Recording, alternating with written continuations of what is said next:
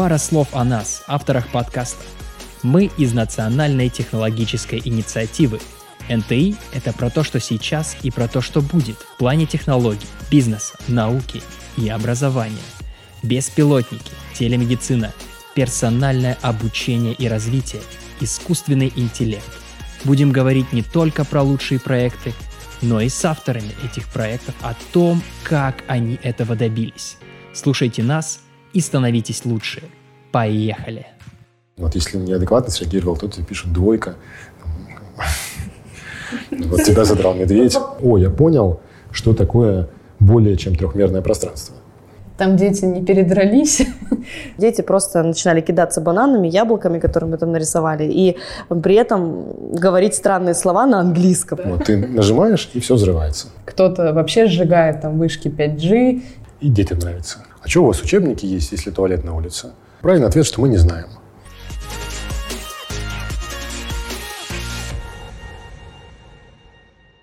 Здравствуйте, дорогие слушатели! С вами подкаст НТИ 2035 и его ведущая Анна Вовнякова.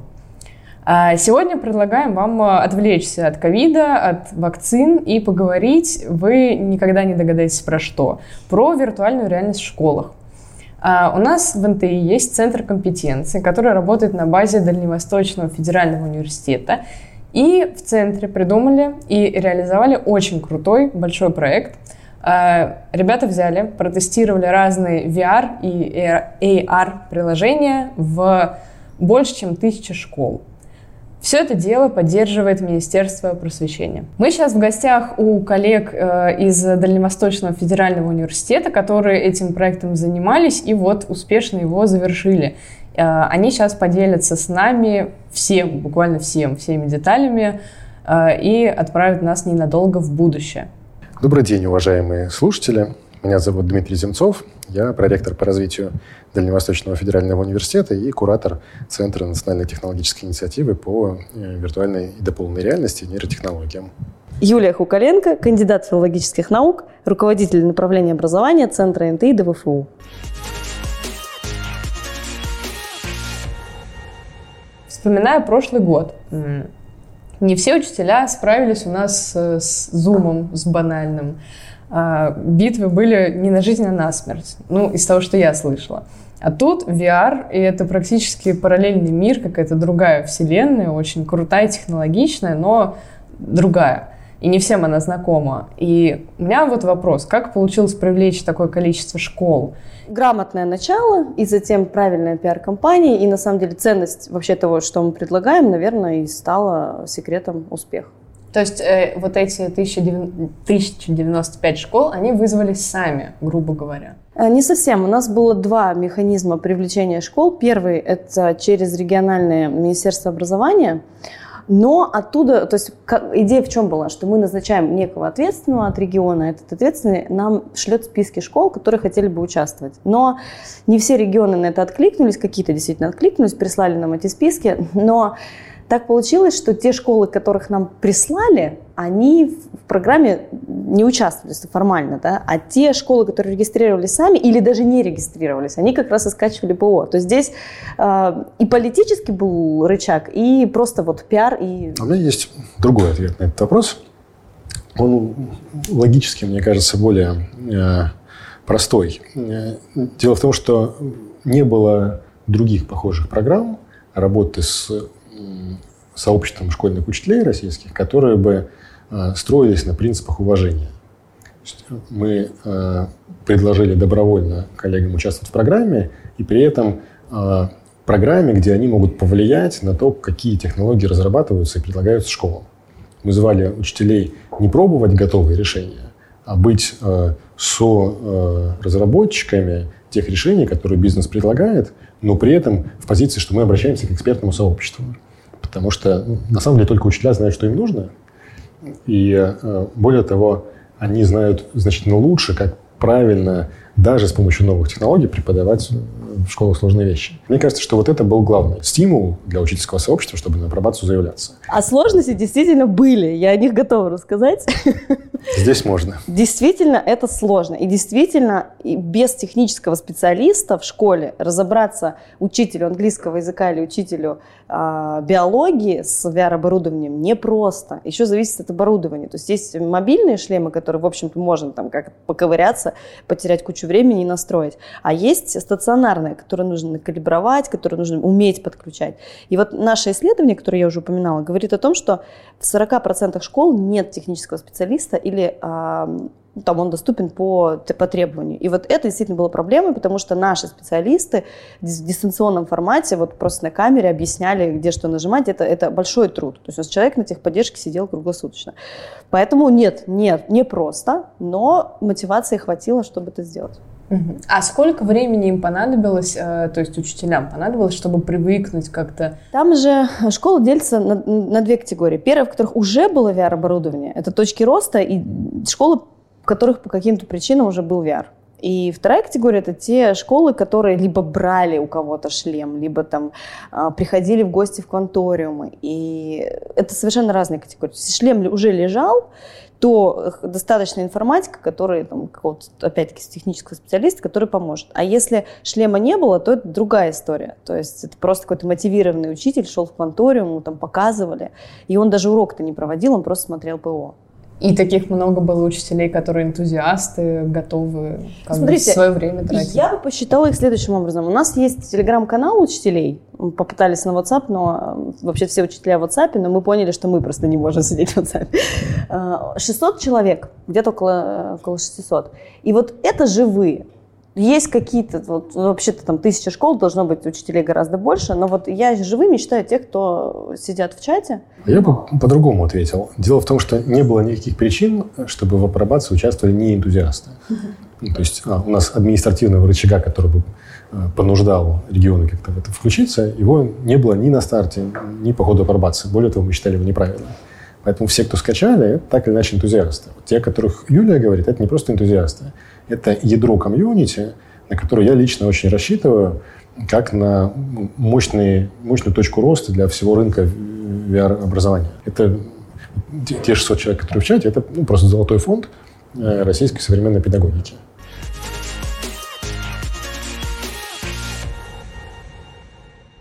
Про контент э, поспрашивать, потому что очень много как бы непоняток с этим.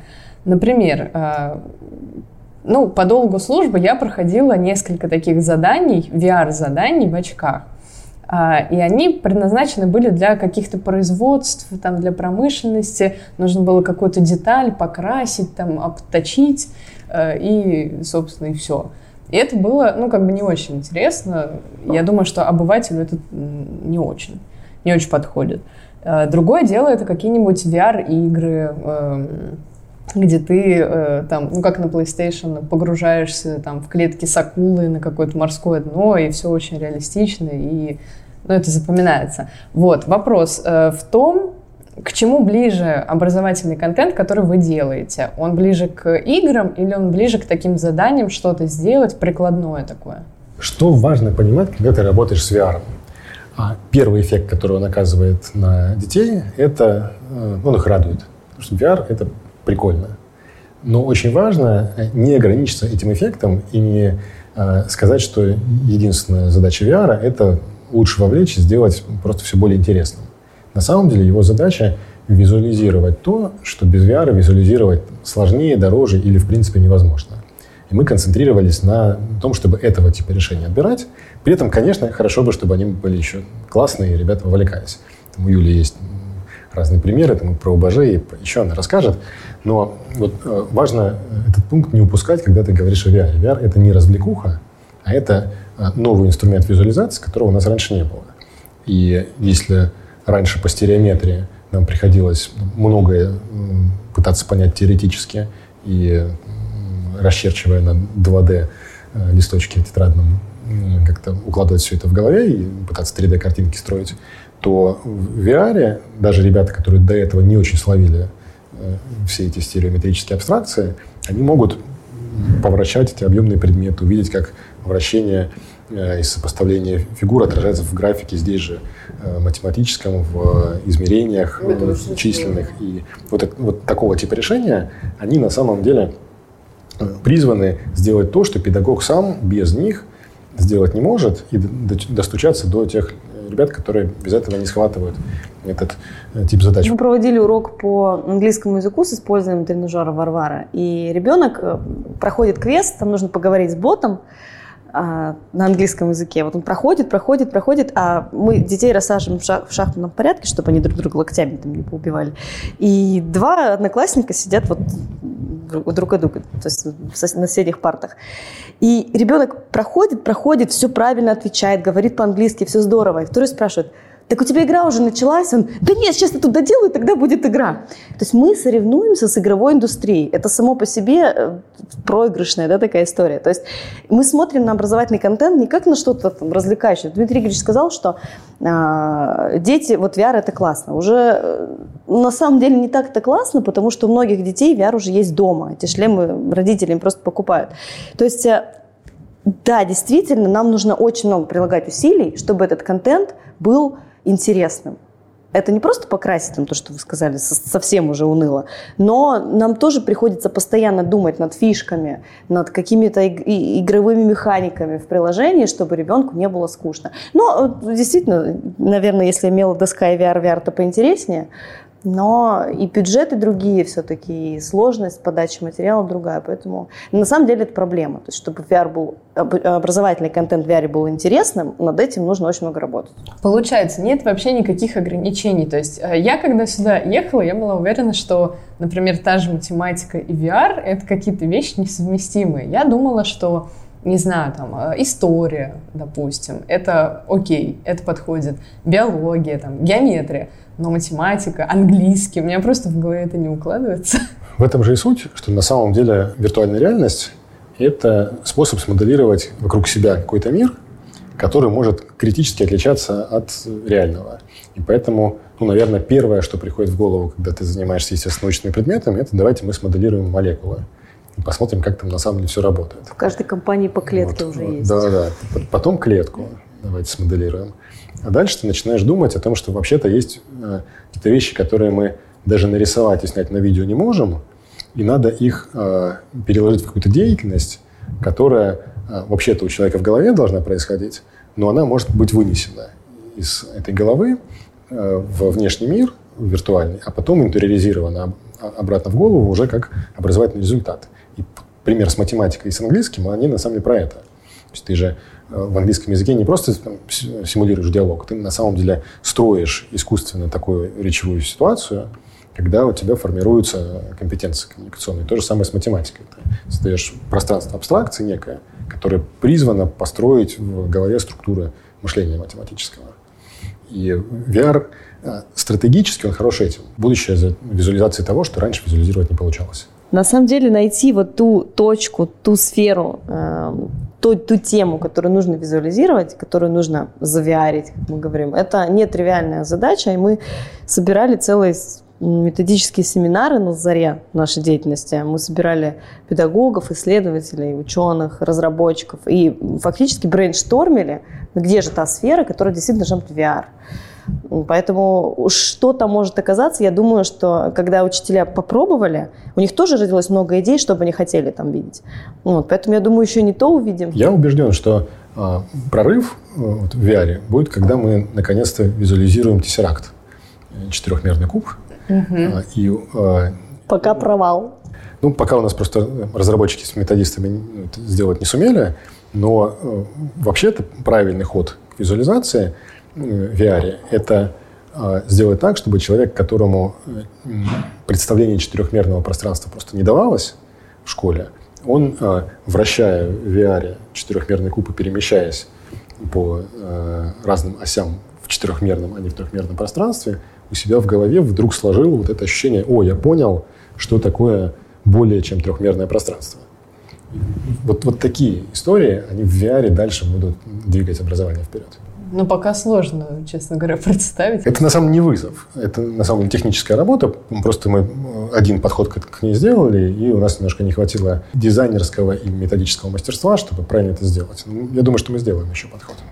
А, а вот кейс английского интересен тем, что там стык технологий, там две технологии нужны на самом деле. То есть VR это же про визуализацию, а язык это про другое. Вот технология распознавания речи, искусственный интеллект, это вот туда. И сейчас самая главная сложность для меня даже не в том, чтобы э, воссоздать ситуацию визуально. Ты там находишься в кафе или там в отеле, пытаешься зачекиниться, а в том, чтобы у тебя речевые именно а, речевая отработка была правильной. То есть пока эта технология не позволяет методически сделать это для, там, для уровня C1, высокого уровня. Пока это только простейшие диалоги.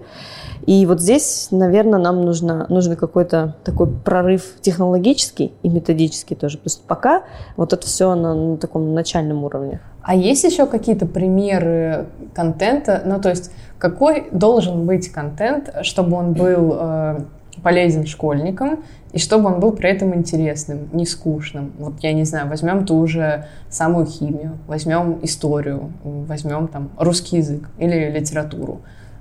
Какие-нибудь пару примеров. Ну, к русскому мы пока не приступали. А, я все еще не согласен с постановкой вопроса, что VR должен быть интересным. А, VR должен быть полезным. А оказываешься ты в очках не потому, что тебе очень интересно, а потому, что у тебя урок. Без задачи перебегаешься. Да, но, но просто очки тебе помогают э, этот урок сделать более осмысленным и понять что-то, что ты раньше не мог понять. Вот. Но, э, тем не менее, вот э, история про тот, тот же ОБЖ – это история, где э, у нас в продукте совмещена и геймификация, и польза. И там действительно ребята ходят по берегу реки, там нужно сжечь костер, собрать ветки, потом медведь может на тебя напасть ты должен адекватно среагировать на него. Вот, если неадекватно среагировал, то тебе пишут двойка. Вот тебя задрал медведь. Вопрос UI он тоже актуален, потому что если контент уж совсем страшен, а есть такие примеры, когда действительно некрасиво сделано, это отталкивает. Учителя прямо об этом и говорят. Что а, и учителя говорят, графика плохая. Ну, это тоже важно. То есть такой баланс, ну, это же опять-таки от денег зависит во многом. С химической лабораторией тоже на самом деле, я так э, слушаю, то, что сам говорю, скучновато. Немножко у меня эта картинка строится, но э, чем интересна химическая лаборатория? Ты попадаешь в пространство, где ты можешь, с одной стороны, сделать те опыты, которые ты должен сделать по занятию, а с другой стороны, ты можешь взять с полки другие реактивы и сделать другой опыт. Ну, то есть там, условно говоря, что-то взорвется, никто не пострадает? Ценность э, VR еще и в том, что ты можешь э, поиграть в э, вот этом глубинном смысле этого слова, в котором дети играют, чтобы учиться. То есть игра как э, пробование разных способов действий. И поэтому, когда мы в прошлом году проводили еще до апробации э, с несколькими школами подготовку к ОГЭ в э, э, химической лаборатории, физической наших лабораториях, э, учителя обращали внимание, что у детей возникает значительно больше вопросов, чем после обычной лабораторной работы. И понятно почему. На лабораторной ты выполняешь один опыт один раз, а здесь у тебя пробирки мыть не нужно, э, переносить их не нужно. Нажал кнопку, все обнулилось, заново собираешь. И он проводит 10-15 этих опытов однотипных, разнотипных. Ну, слушайте, а почему вот так? А почему так? На э, ранних вводных к этой лаборатории еще есть специальная такая учебная зона, стоит э, красная кнопка, и не написано «Не нажимайте на красную кнопку». Нажимать нельзя. Ты нажим... Это вызов, да? Вот, ты нажимаешь, и все взрывается. Тоже делают приложение по-английскому. Мы два, на самом деле, делали. Вот Варвара получилось, второй не получилось. И там у нас была концепция обучения через действие. А, и когда мы думали, что ребенок почему-то должен там что-то сказать, и мы методически продумывали сценарий, а, оказывалось, что дети просто начинали кидаться бананами, яблоками, которые мы там нарисовали, и при этом говорить странные слова на английском, замечу. Да? Значит, вместо того сценария, который мы задали, дети детям вдруг стало интересно, а как сказать вот это, а как сматериться по-английски, но это тоже, простите, это тоже языковая система, это тоже нужно знать, просто мы на уроках об этом не говорим. Но э, я к чему я дополняю слова Дмитрия о том, что у ребенка пробуждается желание изучать, смотреть, а как по-другому, а что еще можно сделать, и это действительно здорово.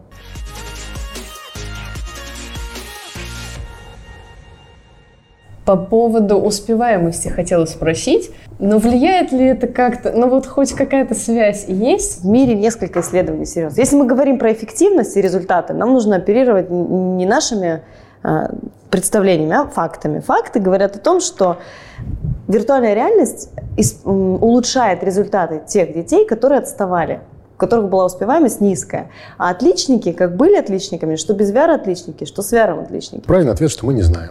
Отличник всегда может стать суперотличником, э, если э, ему предложить освоить что-то, что он там, раньше не мог освоить с помощью VR.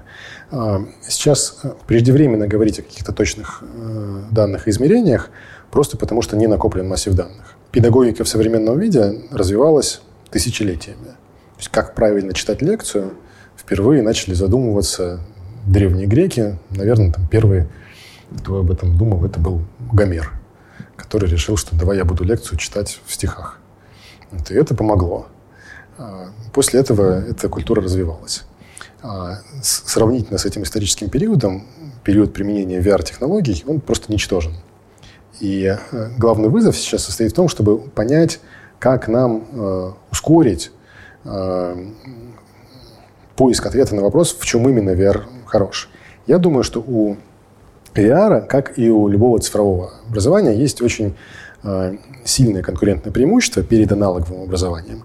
Это сбор данных. То есть потенциально все, что делает человек в VR-пространстве, оно э, оцифровывается, ну, потому что если оно не оцифровано, то он не может воздействовать на мир ну, виртуальный. А значит, все, что он осмысленно делает, все оцифровано.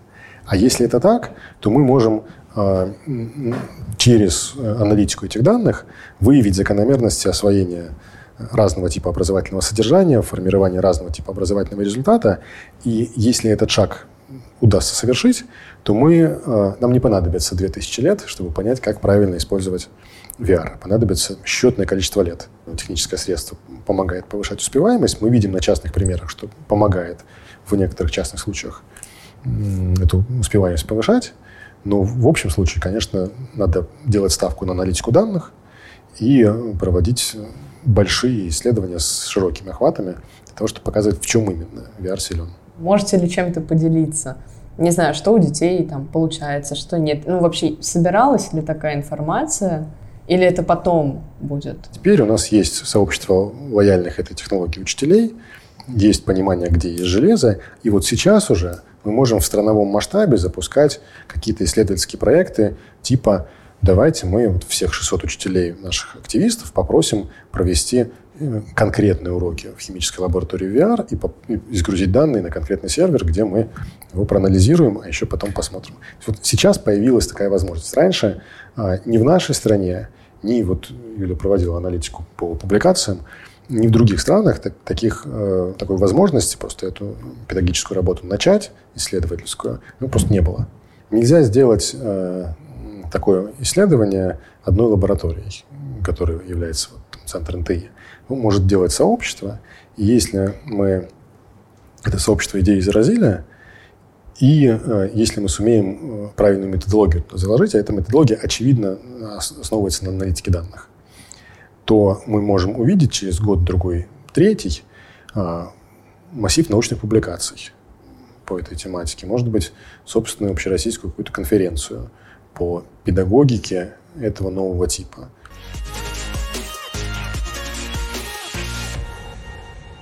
Э, дети, с ними понятно, они любят все новое, технологичное, им интересно, как минимум, в этом во всем разобраться. А взрослые иногда относятся, ну, предвзято к каким-то технологиям, э, кто-то там э, боится излучения от смартфона и поэтому не кладет его там около кровати во время сна кто-то вообще сжигает там вышки 5G. Ну, тут Дмитрий ребенок зависает часами в VR. Я не надеваю на свою шлем. Вообще, а, VR э, – это же пространство, пусть и ограниченное, но все-таки с большой свободой. Школьника больше, чем в классе. И я, как родитель, считаю, что в этом есть несомненная ценность, потому что ты показываешь э, молодому человеку, что на самом деле э, учиться ты можешь сам, по собственному посылу, по собственному позыву, и главное, в том темпе и теми способами, которые тебе более, больше нравятся и приносят больше эффекта. А в общем виде про родителей же не скажешь, все разные. А, и действительно есть э, такие товарищи, которые считают, что и а, онлайн э, обучение не нужно было вводить во время пандемии, нужно было просто закрыть школы на э, замок и подождать, пока пандемия закончится. А некоторые в пандемию не верят до сих пор. В тех школах, в которых проходила программа, не было проблем с родителями. То есть если педагог и директор делает выбор в пользу VR или считают, что школа будет принимать участие в этом эксперименте, с осторожностью употребляю слово, то родители, в общем-то, э, не возражают.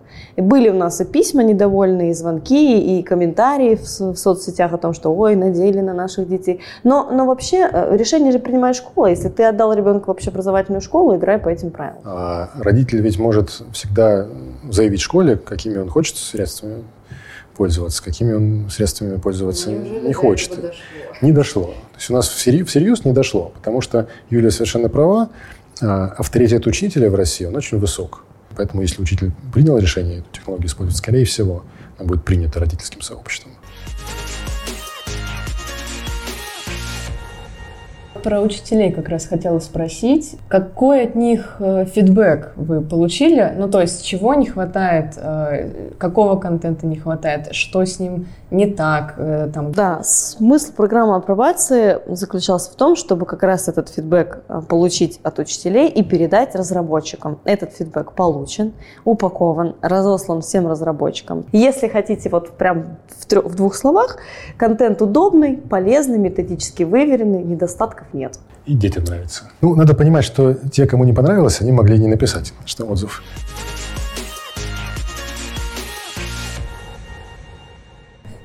А что будет дальше э, с проектом? То есть это был второй этап, если я правильно помню. А будет еще какой-то или пока все? Программу апробации мы завершили. Считаем, что на текущий момент этот инструмент э, достаточен. Э, уже есть школы, с которыми можно работать, уже есть понимание, как дальше в текущем режиме, без вот э, таких масштабных общестрановых проектов, продолжать совершенствовать э, программное обеспечение, и просто центр НТИ переходит в этой части на такую системную э, от проектной к процессной работе, постоянного улучшения портфеля проектов образовательных, постоянного, постоянной их экспертизы и постоянного обновление предложений, которые мы делаем школам для того, чтобы они это все внедряли. Все говорят, что главный барьер входа – это даже не стоимость оборудования, это даже не то, что учителей нужно обучать, потому что нет контента. И вот сейчас у нас есть, можно говорить, есть только MVP к продуктам, есть какие-то минимальные предложения. Теперь нужно расширять, чтобы у нас не одна тема по физике была, а их было там 10, чтобы не 13 диалогов по английскому, а на все темы, например. То есть вот это вызов, который стоит перед рынком, перед методистами. Перед... Я вот не знаю, если нас слушают э, не только э, условные радиозрители, э, радиослушатели, но и лидеры компании НТИ, а они, наверное, могут слушать, то вот я бы к ним обратился – а это окно возможностей. А, и оно не будет открыто всегда, но сейчас это очень серьезное окно возможностей по выходу на рынок, который раньше, по-честному, был закрыт. Школа заинтересована в широком портфеле образовательных решений. Вот здесь Дмитрий Николаевич Песков сказал бы, что время рождаться единорогом. Вот это ровно та точка, где могут появиться единороги, которые сперва на российском рынке покажут, что они действительно эффективно решают образовательные задачи. Дальше выйдут и на зарубежные, потому что, конечно, рыночные ситуации в каждых, во всех странах разные, но э, нужды учителей, они очень схожие. В общем случае, э, если директор считает, что это решение действительно повысит качество образования, школа купить программное обеспечение может. И если э, компаниям с рынка часто говорят, что у нас нет соответствующей статьи расходов, я бы воспринимал это как э, вежливый ответ директора, что ваш продукт нам не понравился. Бывают школы, которые ну, там, туалет на улице. Я бы не ставила вопрос и при этом. То есть почему мы считаем, что туалет на улице, э, ну, что если нет туалета, значит и не может быть VR. Ну, то есть кто-то так действительно мыслит, но вот э, дети в Тафаларии были очень счастливы тому, что у них был VR, и они совершенно не э, сопоставили это с проблемой туалет на улице. Это деревня, село, это село, по-моему, там так люди живут веками, их, их все устраивает. Вот приехал к ним VR. Все счастливы, все замечательно. Там дети не передрались. Э, более дети не просто не передрались, они мало того, что помогали друг другу, они еще помогали своим учителям, потому что учителям было тяжело разобраться с новой техникой, а десятиклассники с огромным удовольствием э, это все изучали, показывали учителям, как этим пользоваться. И было очень большое доверие в самой школе, что, знаете, иногда бывает, что VR там за, за семью печатями где-то закрыт, не дай бог, чтобы не разбили. Нет, вот вот в этой школе, где мы проводили эксперимент, в Сибири. Там как раз вот на партах это все лежит, свободный доступ, все пользуются, никто ничего не, не разбивает. Это все про доверие. Для здорового отношения к VR надо просто его воспринимать как учебник. И мы же не спрашиваем, а что у вас учебники есть, если туалет на улице? Здесь не спрашиваем, ну, потому что учатся по учебникам. Вот VR – это новая генерация учебников. Программа апробации призвана сделать так, чтобы это были хорошие учебники и нужные учителям. А директор школы в какой-то момент будет ну, просто принимать решение, что вот учебник, э, который учит с помощью VR, он полезен менять. Я думаю, что вопрос ближайших лет, что VR войдет как норма в жизнь школы. Если учитель там э, Ванечке говорит, Вань, слушай, что ты там стереометрию не тащишь, контрольно плохо написал, иди накатай пару часов вот на VR-тренажере по стереометрии. Вернешься, все получится. Давай вот тебе там если очков мало, вот тебе там талончик, вот тебя в очередь записал, там, э, сходи на продленку, откатай два часа на VR. Вернешься, все будешь понимать. Вот э, э, это скоро станет социальной нормой. Спасибо, Дмитрий, спасибо, Юлия, за то, что э, позволили нам заглянуть в будущее. Вот эти все э, истории про два часа в VR-очках, и ты поймешь стереометрию и поймешь историю. Это супер круто. Оставайтесь с нами, подписывайтесь обязательно, будем э, дальше вам показывать э, новый технологичный, крутой мир.